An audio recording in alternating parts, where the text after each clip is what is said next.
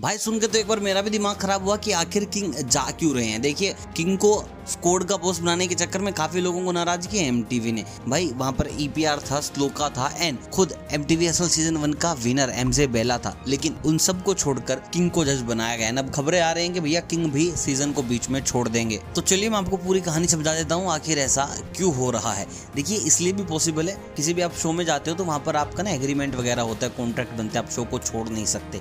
लेकिन जब आपका ओनर ये क्यों और उसके अलग अलग वेंचर्स हो तो भाई वो कुछ भी करवा सकता है। देखिए, आपको पता होगा, जो आपका एम टी हसल एमटीवी का है, घुमा फिरा के सारी चीज़ आती है वायाकोम एट्टीन के पास। और जो आपका कलर्स है, वो भी घूम फिर के आ जाता है वायाकोम एटीन के पास। एंड वायाकोम एटीन एक और प्रोडक्ट बना रही है, जिसका नाम है बिग बॉस यानी कि कलर्स पे बिग बॉस आता है, नया सीज़न स्टार्ट हो रहा है और इस सीज़न में किंग की बहुत ज़्यादा मांग हो रही है। देखिए, पहले तो ओटीटी पर एक सीज़न आया था करण जौहर का, फिर सोच रहे थे कि इसका दूसरा किया जाएगा, लेकिन उसकी टी इतनी ज़्यादा खास हुई नहीं एंड करण जौहर के पास भी आई डोंट थिंक सो इतना टाइम होगा। तो उसको ड्रॉप करके सीधा सलमान खान का बिग बॉस आ रहा है और आपको 70 टू 80 परसेंट चांसेज है किंग उसमें देखने को मिले।